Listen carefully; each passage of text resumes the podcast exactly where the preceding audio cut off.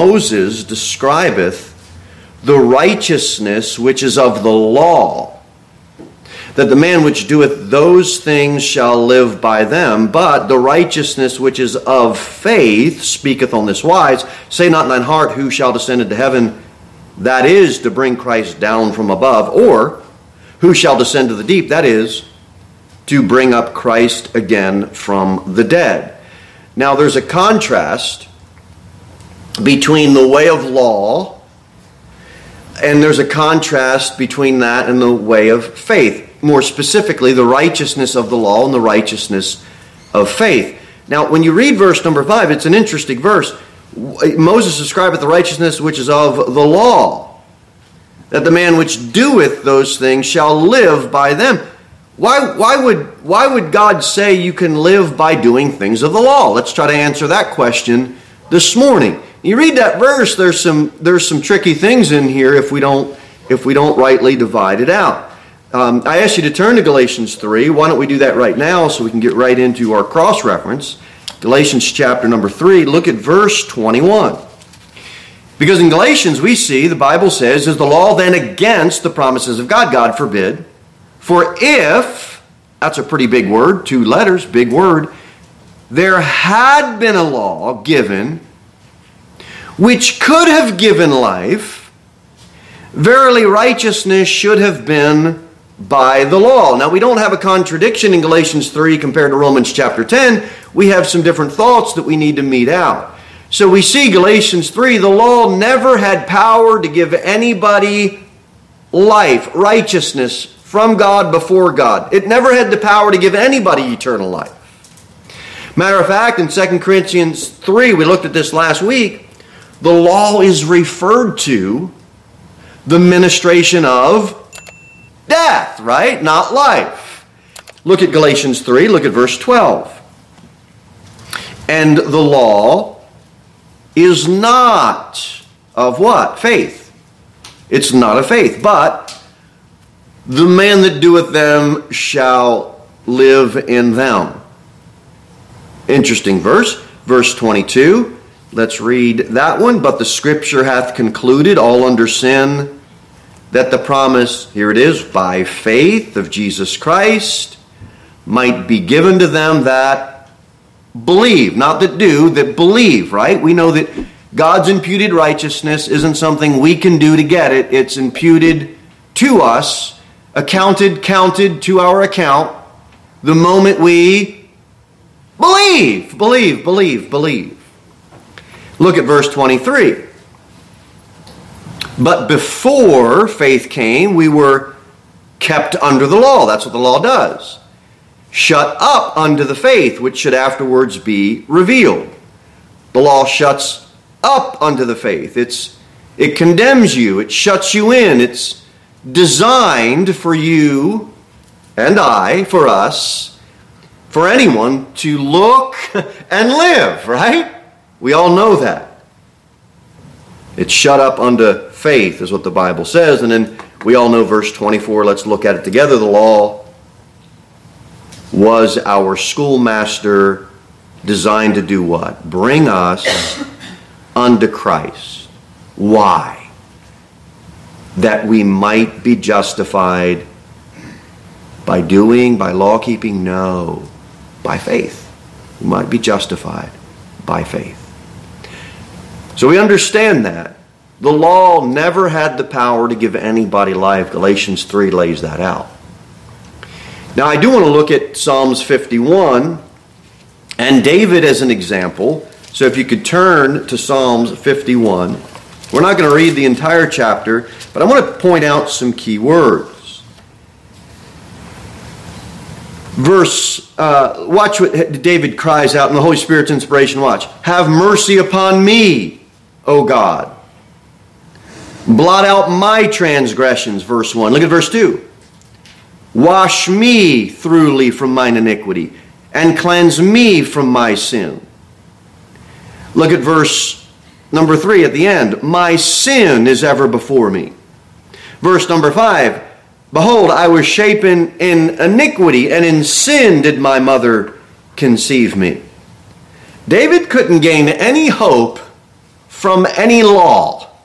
Psalms fifty-one is a beautiful uh, psalm that describes just that. Look at verse number seven. Purge me.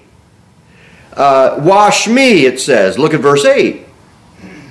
Uh, make me to hear joy and gladness. Verse number nine. Blot out all, all mine iniquities. Verse ten. Create, create in me a clean heart. Verse eleven. Cast me not away. Verse twelve. Restore unto me the joy of thy salvation. Verse number thirteen. Then will I teach transgressors thy ways, and teach and sinners shall be converted unto thee. You know what David's doing in this psalm? He is desperately crying out to God, because he knows nothing that he could have done could make him clean. Verse fourteen, deliver me. And we get down to verse seventeen. The sacrifices of God are a broken spirit and a broken and contrite heart, O God, thou wilt not despise. Nothing in here about David's list of all his accomplishments on his law to-do list. It's him crying out to God. That law was his, was his schoolmaster.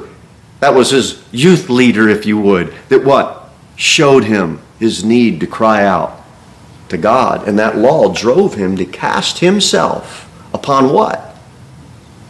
The mercy of God. Amen. Go back to Romans chapter ten. Romans ten.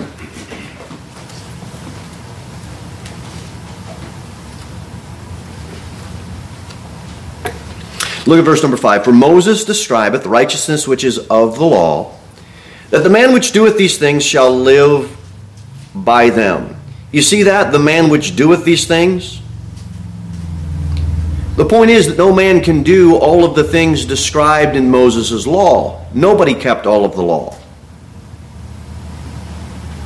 And in case we found a man that did keep all of the law, he would have accomplished the righteousness of the law. That's in the Bible. That's in Romans ten, the righteousness which is of the law. If we could find a man that could do that, guess whose righteousness it would be? It would be his own righteousness. It would not be God's righteousness. Does that make sense? It's two entirely and completely different things. Now, Romans ten is a quote from Leviticus eighteen. Keep my statutes and my judgments, which if a man do, he shall live in them. So what does that mean, that living?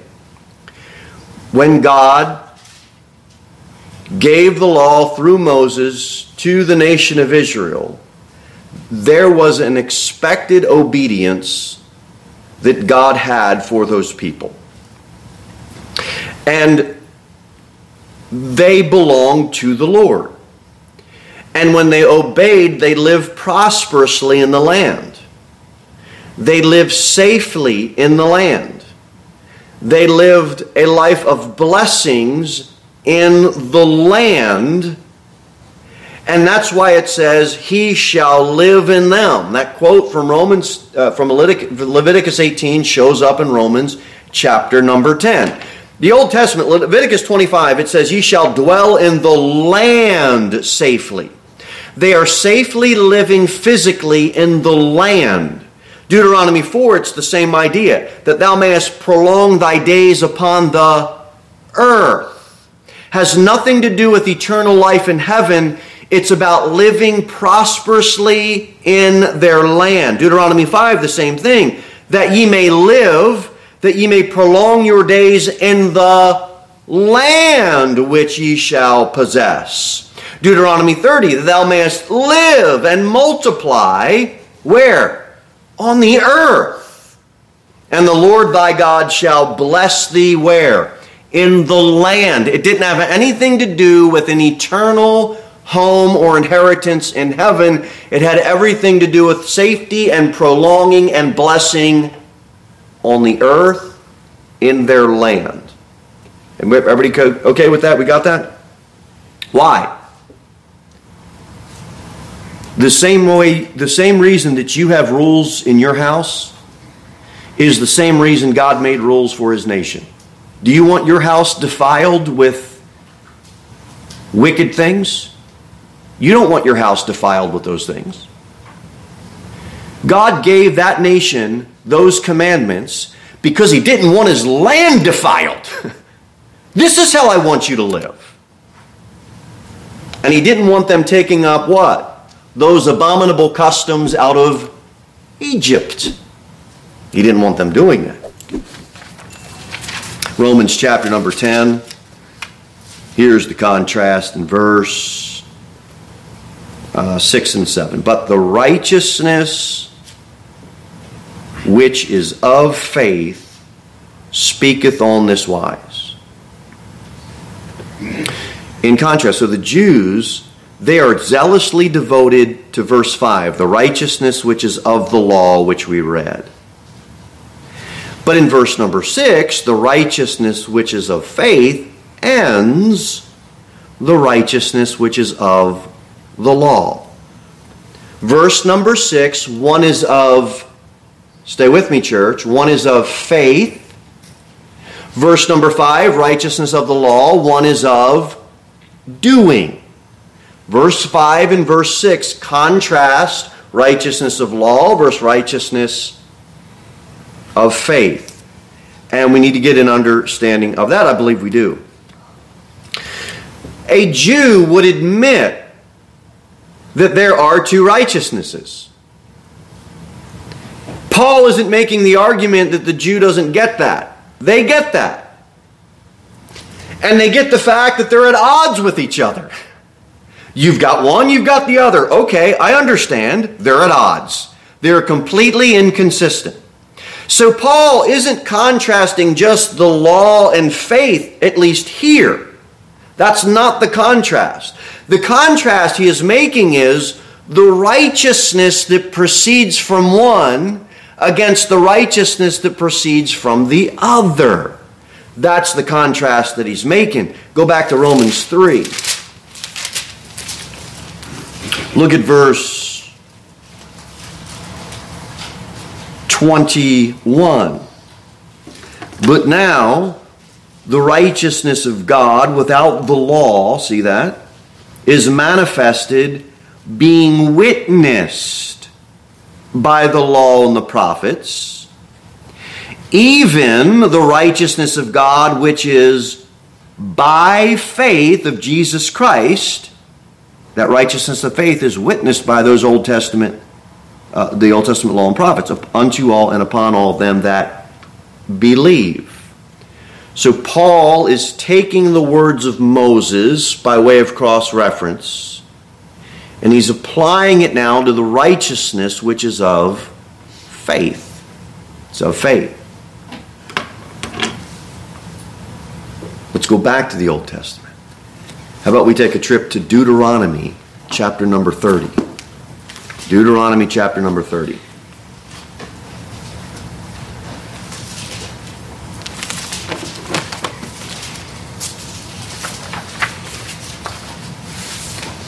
Let's see if we can get some understanding here.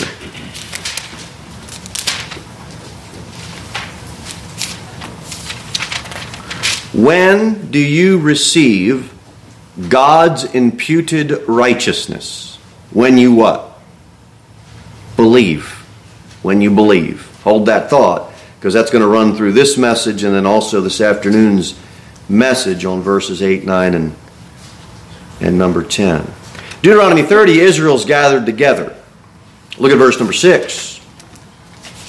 And the Lord thy God will circumcise thine heart and the heart of thy seed to love the Lord thy God with all thine heart, with all thy soul, that thou mayest what? Live. You see, heart shows up three times. In the future, God will circumcise the heart of that nation of Israel. He will do that. Look at verse number seven. Bible says, and the Lord thy God will, watch what he'll do, put all these curses upon thine enemies, and on them that hate thee, which persecute thee. Watch what else the Lord will do. Verse number nine. And the Lord thy God will make thee plenteous in every work of thine hand, and the fruit of thy body, and the fruit of thy cattle, and the fruit of thy land, for good. For the Lord will again rejoice over thee for good, as he rejoiced over thy fathers. Verse number ten, watch here with the heart. It says, if thou shalt hearken unto the voice of the Lord thy God, to keep his commandments and his statutes, which are written in this book of the law, and if thou turn unto the Lord thy God with all thine heart, and with all thy soul. You see that? They're going to turn to the Lord with their heart. Now, don't they get all mixed up in idolatry? Aren't they uh, scattered? Aren't we in a time now of the Gentiles where Israel's now set aside? There's going to come a day where the Bible says all Israel shall be saved. There's going to be a remnant. We're going to talk about that this afternoon. But their hearts are going to be made right.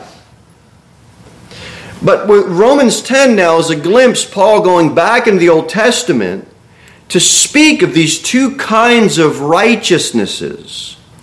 And hold your uh, spot in Deuteronomy thirty, because we're going to flip right back there. So hold there and hold the thoughts of what we spoke about. Go back to Romans chapter number ten. So I want to point something out here.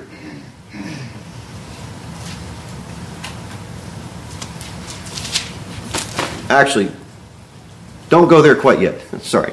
Don't go there quite yet. My mistake. Stay in Deuteronomy thirty. It's in the tenth, I want to point it out here in the tenth verse in Deuteronomy chapter number thirty. Uh, because watch this. Watch this distinction. Stay with me. If thou shalt hearken unto the voice of the Lord thy God to keep his commandments, plural, and his statutes, plural. All of those commandments they were told to keep, and they would keep them by what? Doing them. Plural, commandments. Now look at verse number eleven. For this command, singular. It's not a plural commandments. It says, for this command which I command thee this day, it is not hidden from thee, neither is it far off. This is singular. They are going to turn unto the Lord with all thine heart. The righteousness of the law is seen very clearly in verse number ten. Always doing, keep doing, keep keeping on. Verse number ten. The righteousness of faith shuts out doing. And it goes on to talk about, is it not in heaven that thou shouldest say, who shall go up for us to heaven and bring it unto us that we may hear it and do it? Where's Romans ten taking what it's saying? From this verse, Deuteronomy thirty. Neither is it beyond the sea, that thou shouldest say, who shall go over the sea for us, and bring it unto us, that we may hear it and do it. Verse number fourteen, but the word is very nigh unto thee, in thy mouth and in thy heart, that thou mayest do it. In verse number eleven, when it says, for this commandment, God is saying, this commandment, it's not hidden from you. Jesus said in John six, this is the work of God, that ye believe on him whom he hath sent.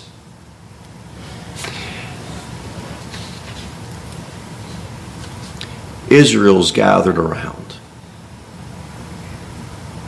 Moses was their leader. He was with them for forty years in the wilderness. He's their mediator, who God gave him the law, and now his people are gathered together. He's one hundred twenty years old. Moses is about to die. And he says in verse sixteen, look at, in that I command thee this day to love the Lord thy God, to walk in his ways and to keep his commandments and his statutes and his judgments, that thou mayest live and multiply. And the Lord thy God shall bless thee in the land whither thou goest to possess it. And then he's going to go to Moab, he's going to go up on the mountain of Nebo, and he's going to go to the top of Pisgah, and then he's going to die. Now, to the Israelite people, you think about this. They received the law from Moses. He's their leader. God comes down from heaven. He meets Moses in all glory on the top of the mountain. Wow! Moses brought the law down to us. And now Moses is going to leave us? What are we going to do? If you were in that situation, can you see how your heart would naturally be reacting that way? Moses is going to, who's going to ascend for? Who's going to go up the mountain for us? Who's going to come down? Who's going to... And now their hearts are struggling. And Moses tells them, you don't have to worry about me going up, fellas. He tells them something very key that we see in Romans ten, in verse fourteen of Deuteronomy thirty. The answer is the written word. But the word is very nigh thee, in thy mouth and in thy heart, that thou mayest do it. That nation knew it. That nation could recite it. That nation taught their children diligently to memorize it. And Moses tells them, that's what you need in your heart. Your heart. You don't need me. I'm going to go die. You know what you need? You know what I need? His word hidden in our heart. You've got it in the same uh, plain, simple words. You do not, nation, we're all gathered together. You don't need another manifestation on Mount Sinai. You don't need that. You need something in your heart. That's the difference. And for us, to make application, for us, our life should be simply this: subjection to the Word of God. What does the Word of God say? Not, I hear there's a big deliverance meeting. Let's go there. I hear there's a big healing crusade. Oh, let's go there. No, the Word is nigh thee. You don't need a Mount Sinai manifestation. We need our lives in subjection to the Word. That's what we need. That's what we desperately need. Keep your finger in Deuteronomy thirty. Let's go back to Romans chapter number ten.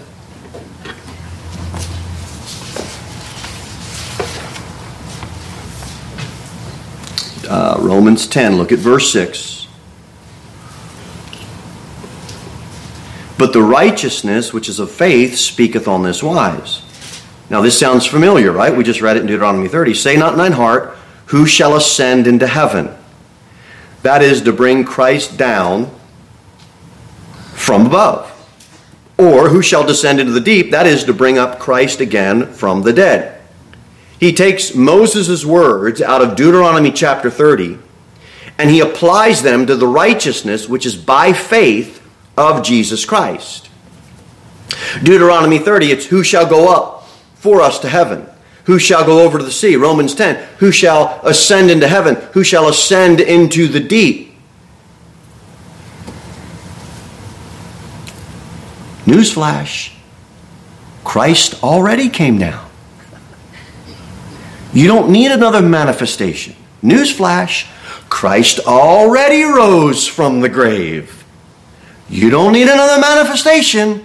What you need is a heart that believes. What you and I need is a heart that is in subjection to the Word of God, not searching for another manifestation. Deuteronomy thirty,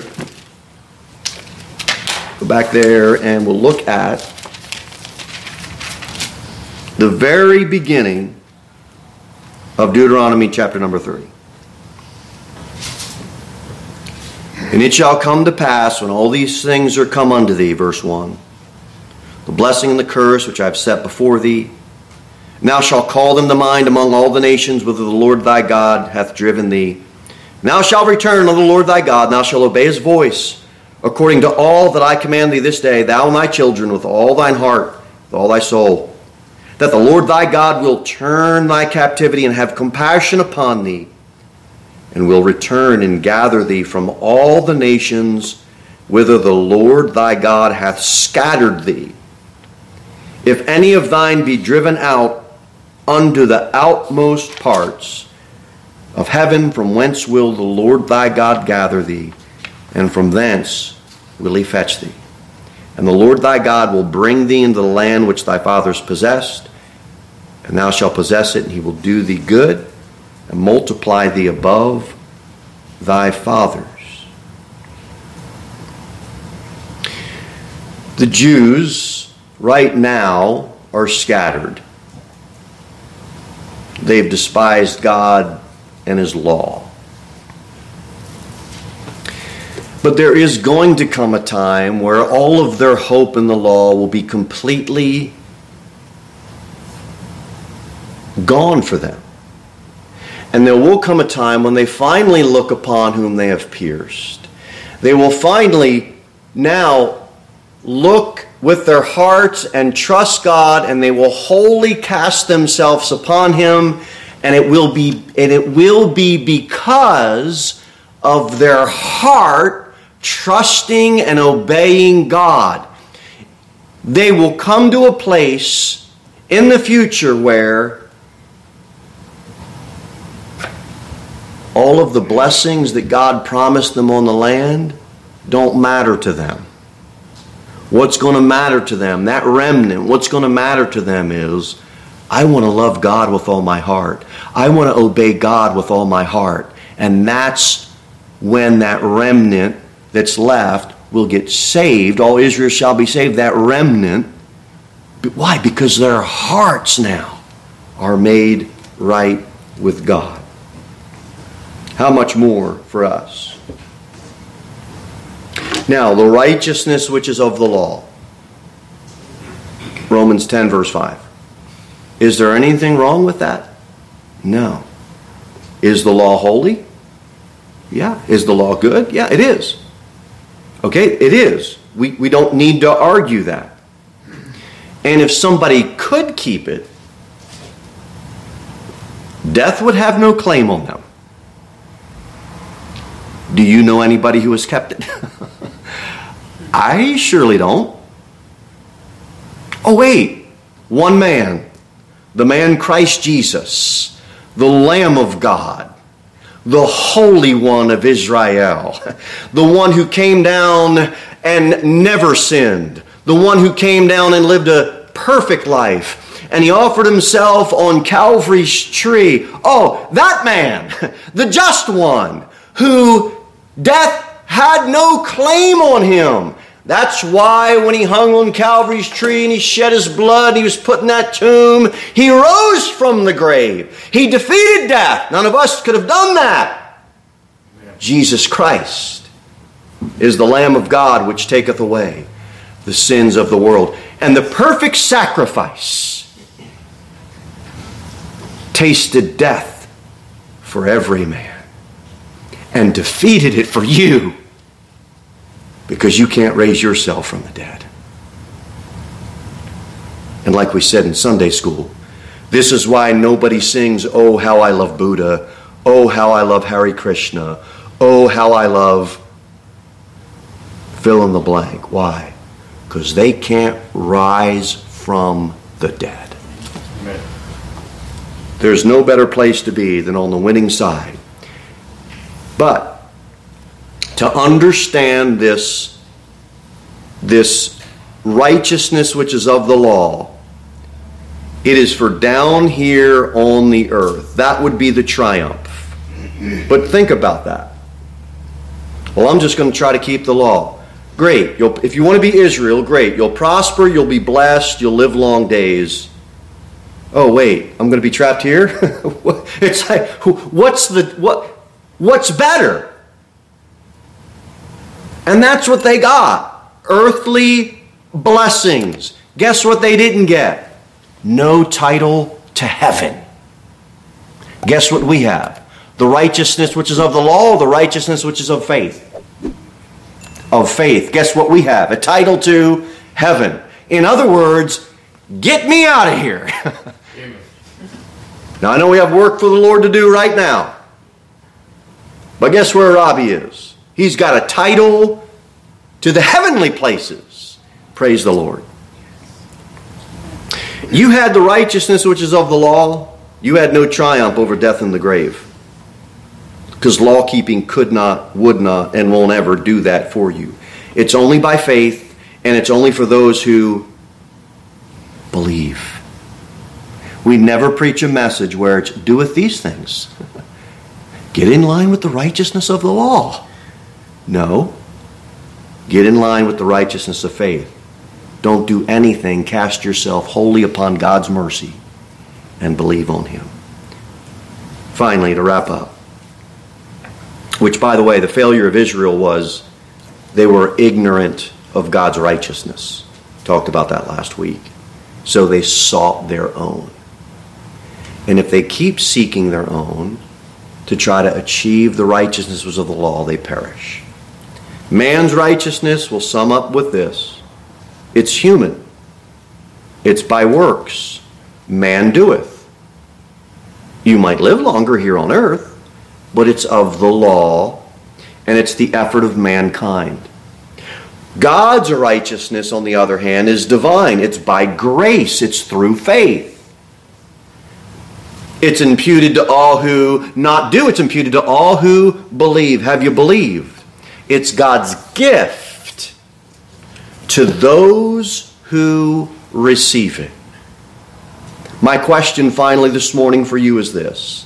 Have you received the righteousness which is of faith? Have you put your full faith and trust in what Christ did for you on Calvary's tree? If you haven't, do that this morning before the blessing of your prolonged days here on earth